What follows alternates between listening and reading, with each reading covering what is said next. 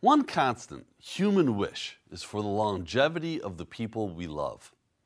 Today's guest explores the coming era of super aging, where more and more of us will live more than a century, with dramatic consequences for retirement, finances, relationships, and even the politics of the next century. He's William J. Kole this week on Story in the Public Square.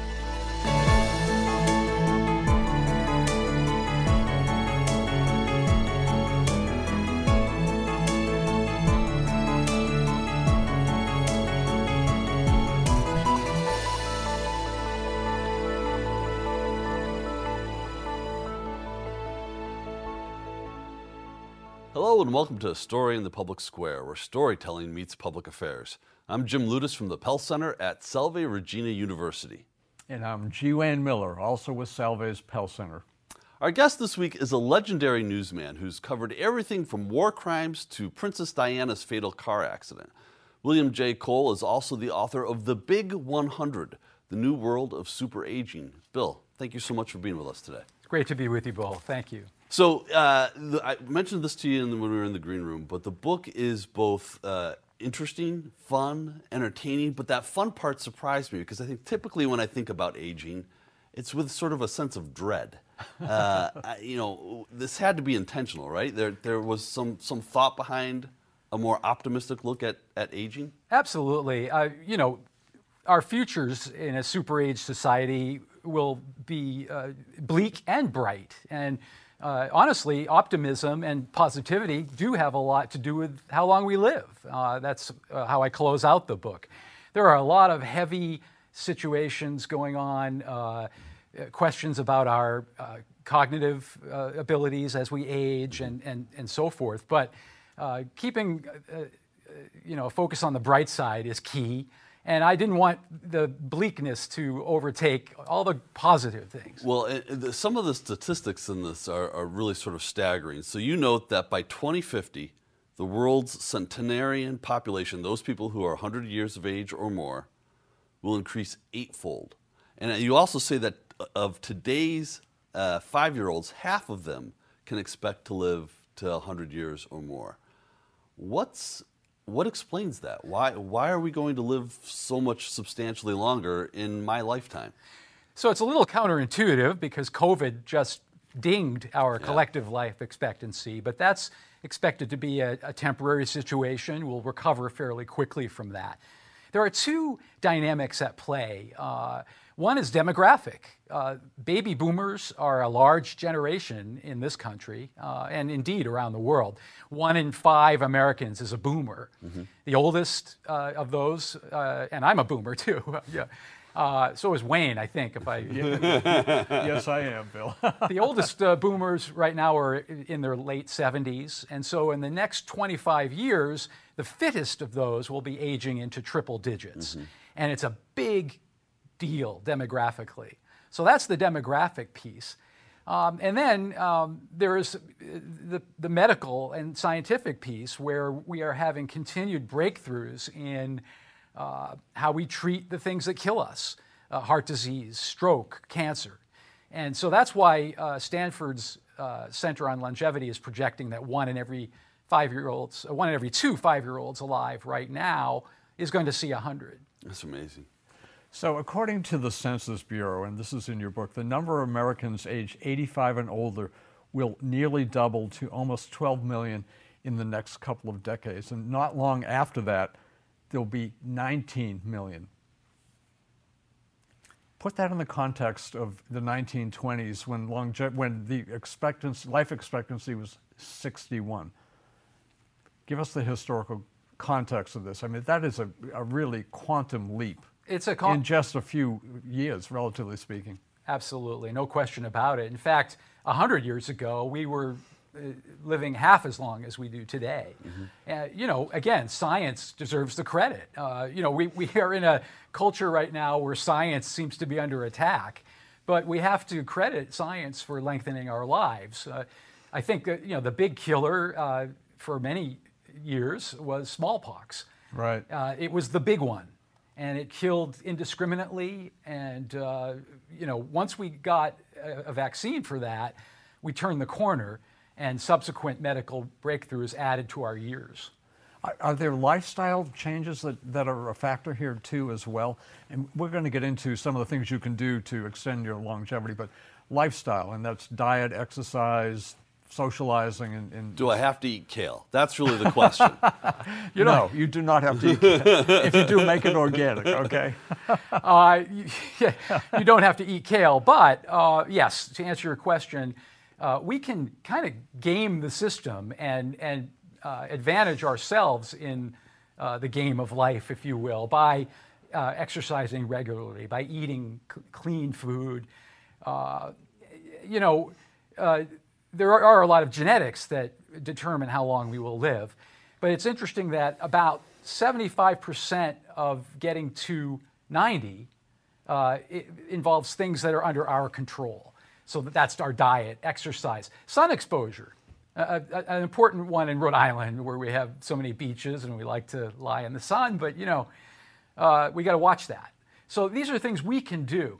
Once you hit 90 and then on the road to 100, everything flips. And then you have uh, genetics accounting for about 75% of the equation. So then that depends on how we're wired in our family trees and, and uh, what goods we got from our parents and our grandparents. You know, Bill, what does it mean, though, if we're a society where, you know, in the United States, you work until your mid 60s, you collect Social Security. The idea is you might live, if you're lucky, another 20 years. If you might live 40 years or more, what does that mean for society, for politics, for the way we, the way we think about those golden years? And, and economics. Yeah. You know, Right. Your, As your, a- your income, obviously. Oh, it, that's a, a, a big question. You know, if I'm going to live to 100, how am I going to find enough money to pay 100 years worth of, bull, of bills? Yeah. You know? uh, this is going to upend everything we thought we knew about uh, the economy, about personal finance, uh, about uh, social safety nets, and so forth. And there are experts I talk to who are urging a, a rethink of all of these things, starting with Social Security, which you know was uh, at its inception, people only lived a few years after retiring, and now, if they're going to live that long, uh, it's going to be depleted very quickly. Yeah.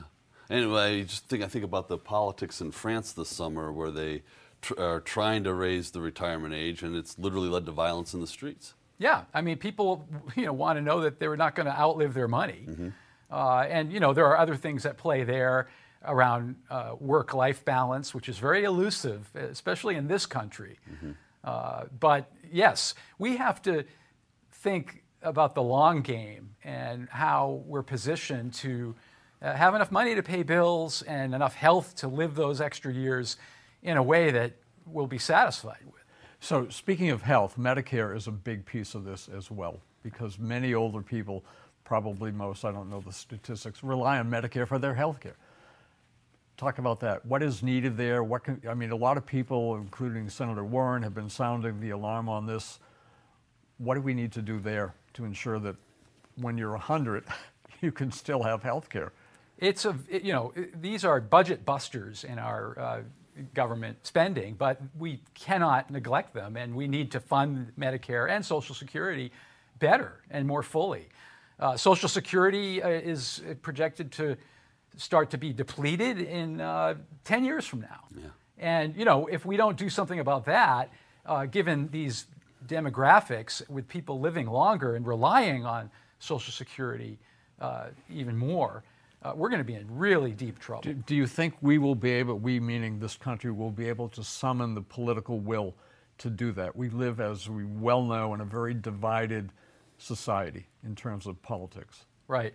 I think that not doing something is uh, not an acceptable alternative. Uh, neglecting action is a political third rail, and no one wants to step on that.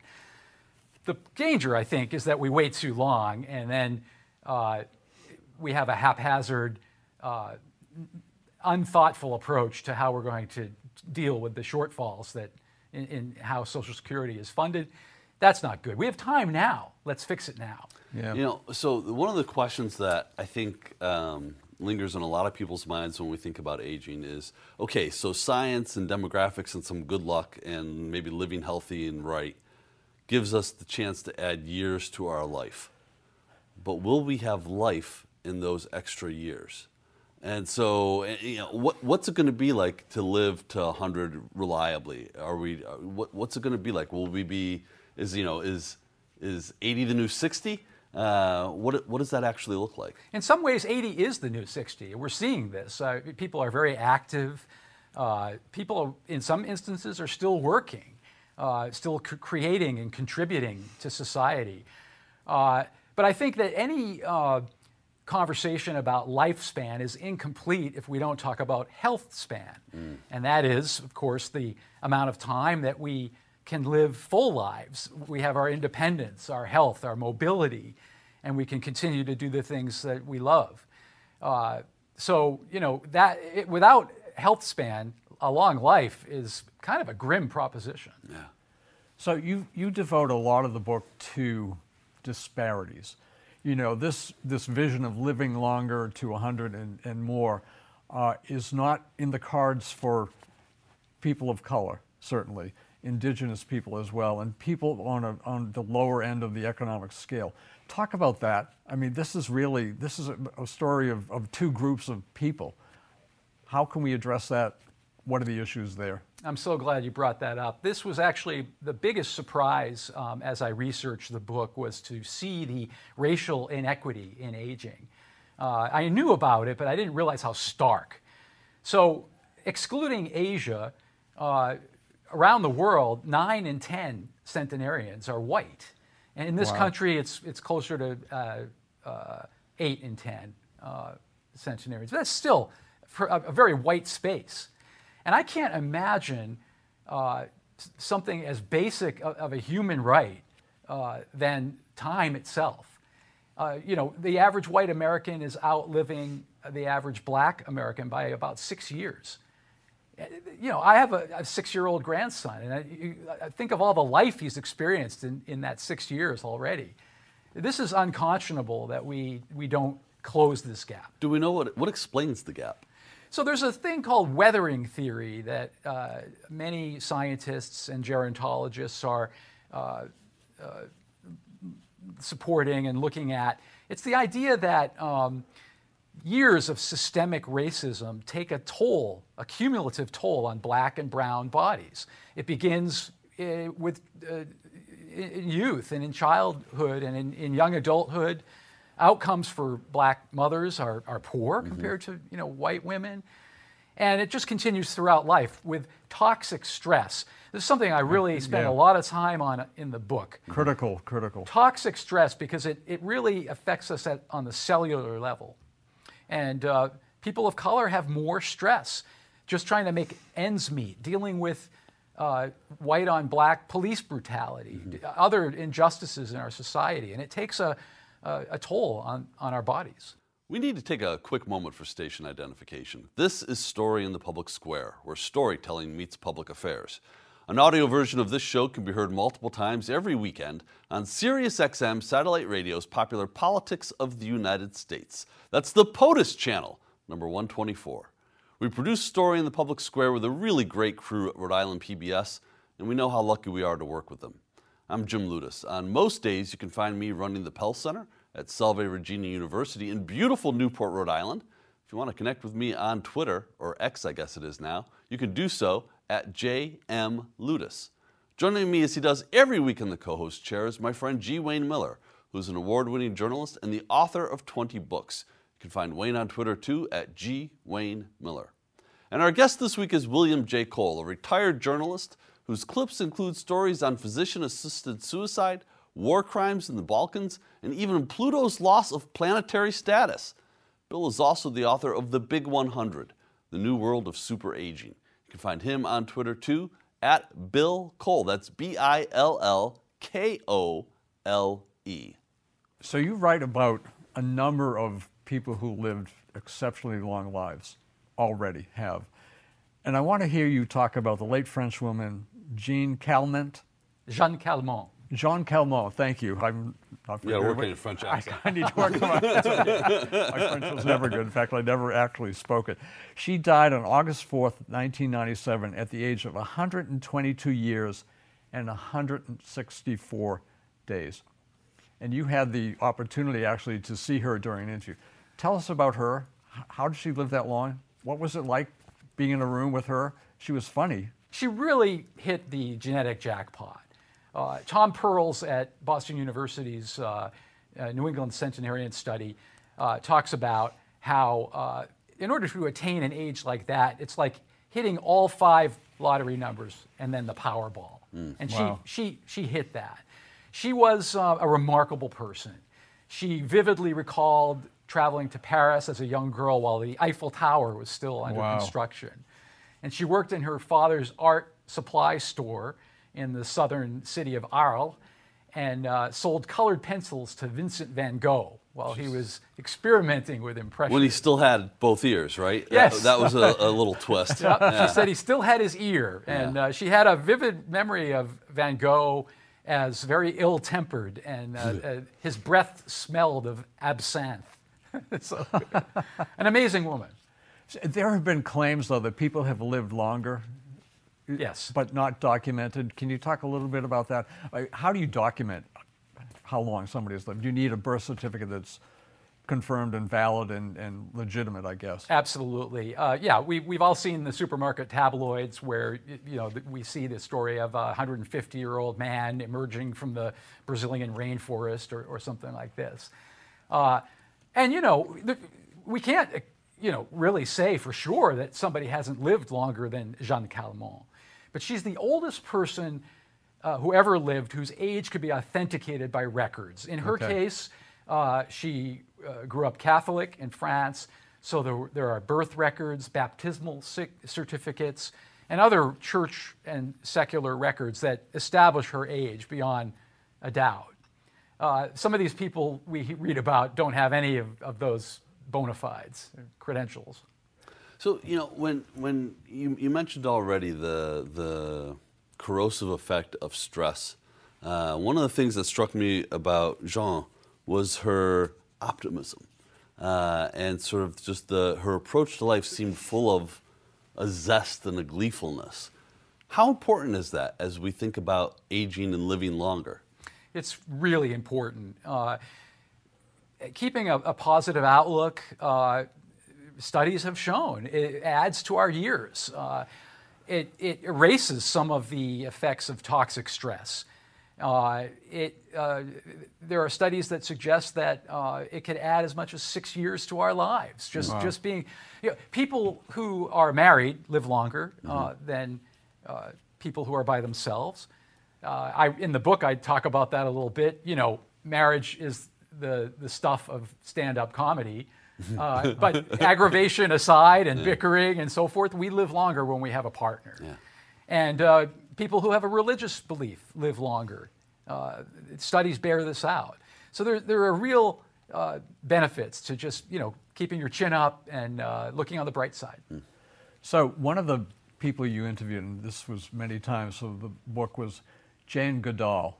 And I happened to meet her a number of years ago at the University of Rhode Island and was very impressed. Talk about her, your impressions of her. She is, I think, 89 now and still, still a very active researcher, philanthropist. Talk about Jane. Yeah, Jane is, a, is an extraordinary person. Uh, she's working harder now than she ever worked, even you know back in the in the 60s when she was doing her pioneering work in Tanzania with chimpanzees. Yeah. She travels the world. She's on the road all the time, uh, and you know she kind of personifies uh, what we can expect in a super aging world when we are working longer, uh, when we are able to maintain our health and our, our uh, mental uh, abilities and our passions. So she just keeps working, and uh, I interviewed her just to uh, kind of shine a, a spotlight on what things could be like. You know, uh, she's not the only one. You know, Betty Sure. White lived to Right. 99. Yeah, yeah, yeah. John Williams, the, the great conductor, just became the oldest person who ever was uh, nominated for an Academy Award. Bob Barker, who just died at the age of 99. Right. Did you happen to ask Jane how long she wants to live? She's happy to continue uh, living uh, as long as uh, the good Lord gives her years, you know. Uh, that said, of course, she, she works in conservation, And with all that's happening with the climate, uh, you know, she's working almost with a uh, more of a, uh, a sense of urgency because of what's happening. And of course, that's the wild card, right? Uh, we, we will live longer, but our planet is degrading, and this could create a, a perfect storm of a very unpleasant hundred years for some of us. You know, one of the things that uh, I think a lot of families grapple with in the United States is sort of age-related disease. Uh, think about dementia in particular, and you write about this at, at some length in the book. Um, we've had other guests on the show, Lisa Genova, talk about this this rising wave of dementia uh, in in society and what that's going to look like in the next 50 years. That intersects profoundly with the population that you're talking about. What does the future hold, to the extent that we can tell now, uh, about dementia and those age-related diseases of that of, of neurological variety? It's a great question. Honestly, I think we can all draw some hope around that area uh, in particular.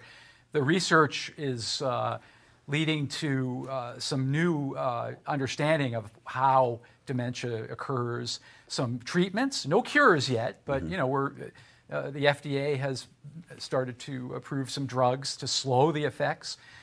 But um, there was a study done in the Netherlands of 340 centenarians, uh, aged I think 100 to 108, and uh, they, uh, the, the great uh, majority of them showed no cognitive decline at all. And these were people who were, you know, 103, 104, 105. And then uh, as part of the terms of the study, they agreed to have their brains uh, uh, looked at upon their deaths. And uh, when the scientists looked at their brains, incredibly, they found the same kind of plaques and tangles that are telltale signs of Alzheimer's disease. Hmm. And yet somehow they never experienced any impairment. So, unlocking the secrets to that yeah. is really what the focus is now. That's uh, profound. So, other generations do not necessarily look kindly on people of our age. And I'm thinking of OK Boomer. Yes. Which gets into the issue of, of ageism. How, how do you counter that narrative? I, mean, I, I, don't know if OK Boomer is still being used, but it was very popular as a, as a meme for quite a while. How do you counter that narrative? Look, because ageism, you know, is, is real. Ageism I mean, is real. I mean, that meme was, you know, sort of comical, but underlying it is ageism. Right. Uh, bad news for uh, millennials and Gen Z. The, boomers are still, and the Gen, and Gen Xers right behind them, are going to be in power for a long time and hold the levers of power in this country. And uh, so the, the, influence of, of uh, millennials and Gen Z uh, is going to be a little diminished. And that's what led to this frustration around OK Boomer. Uh, you know, it's going to take some time before their day comes. There is rampant ageism. Uh, I think that, you know, uh, in the book, I talk to people uh, like Bill McKibben, who runs Third Act. Uh, it's, a, it's a movement of uh, older people trying to fix the planet for the mm-hmm. next generation and trying to get a, gra- a, grasp of our old sort of radical roots from the 60s, you know, to do something uh, to improve yeah. things you know, uh, it's really going to be on older people to step aside when they feel like, you know, it's time to yield the floor. That's a, that's a profound thought. I think about the leadership in Washington right now, and there's, uh, you know, both major parties are dominated by people uh, pushing 80, if not over 80, right? Um, I, I want to talk to you about blue zones. Uh, this was not something I had heard of before I read your book. Yeah, me neither. And I wonder if you could explain that for our audience, what they are and why they're significant. So there are some uh, places in the world where uh, researchers have identified uh, people who uh, seem to age better than in other places. There's a handful of these. Only one in the United States, Loma Linda, California. Uh, but there is Sardinia in Italy uh, the Nicoya Peninsula in Costa Rica, um, and Okinawa in Japan. Hmm. Uh, and there, these are places where people tend to live uh, longer and healthier lives. The myth, honestly, is that they are centenarian factories. And in fact, really, when you look at the numbers, they, they only produce nominally more centenarians than any other place. Centenarians occur in a remarkably stable ratio of about one in 5,000 around the world. Really? But what we can learn from the blue zones is uh, how they roll through life. Uh, the Mediterranean diet, uh, or something like it, is uh, is, is a common denominator. Uh, living in community, having good social contacts, uh, and um, and you know dealing with stress. We keep coming back to this stress question because it is the enemy of longevity. So your mother is alive and well and living independently. She's 92. Yes. Her mother, your grandmother, lived to almost 104. Right. You're 62. That means you could only be halfway through your life. Do you want to live another 62 years?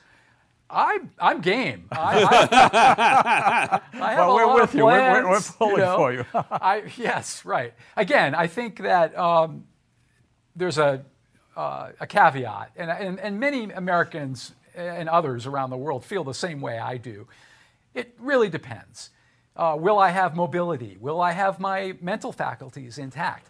AARP and National Geographic did an interesting uh, survey, and they asked people if you could take a pill that would add 10 years to your life, uh, would you swallow? And uh, about three and four people said yes. But very interestingly, those who were 80 and older were a little more skeptical about that because they were beginning to experience the effects of being older. And they weren't sure that they wanted to continue down that road. So if I could be healthy, I'm not saying I, am still going to run marathons, but you know, uh, but if I could be healthy, bring it on. Well, Bill, the book is remarkable. It's the Big 100. Thank you so much for being with us today. That is all the time we have this week. But if you want to know more about Story in the Public Square, you can find us on Facebook and Twitter or visit pellcenter.org where you can always catch up on previous episodes. For G. Wayne Miller, I'm Jim Ludes, asking you to join us again next time for more Story in the Public Square.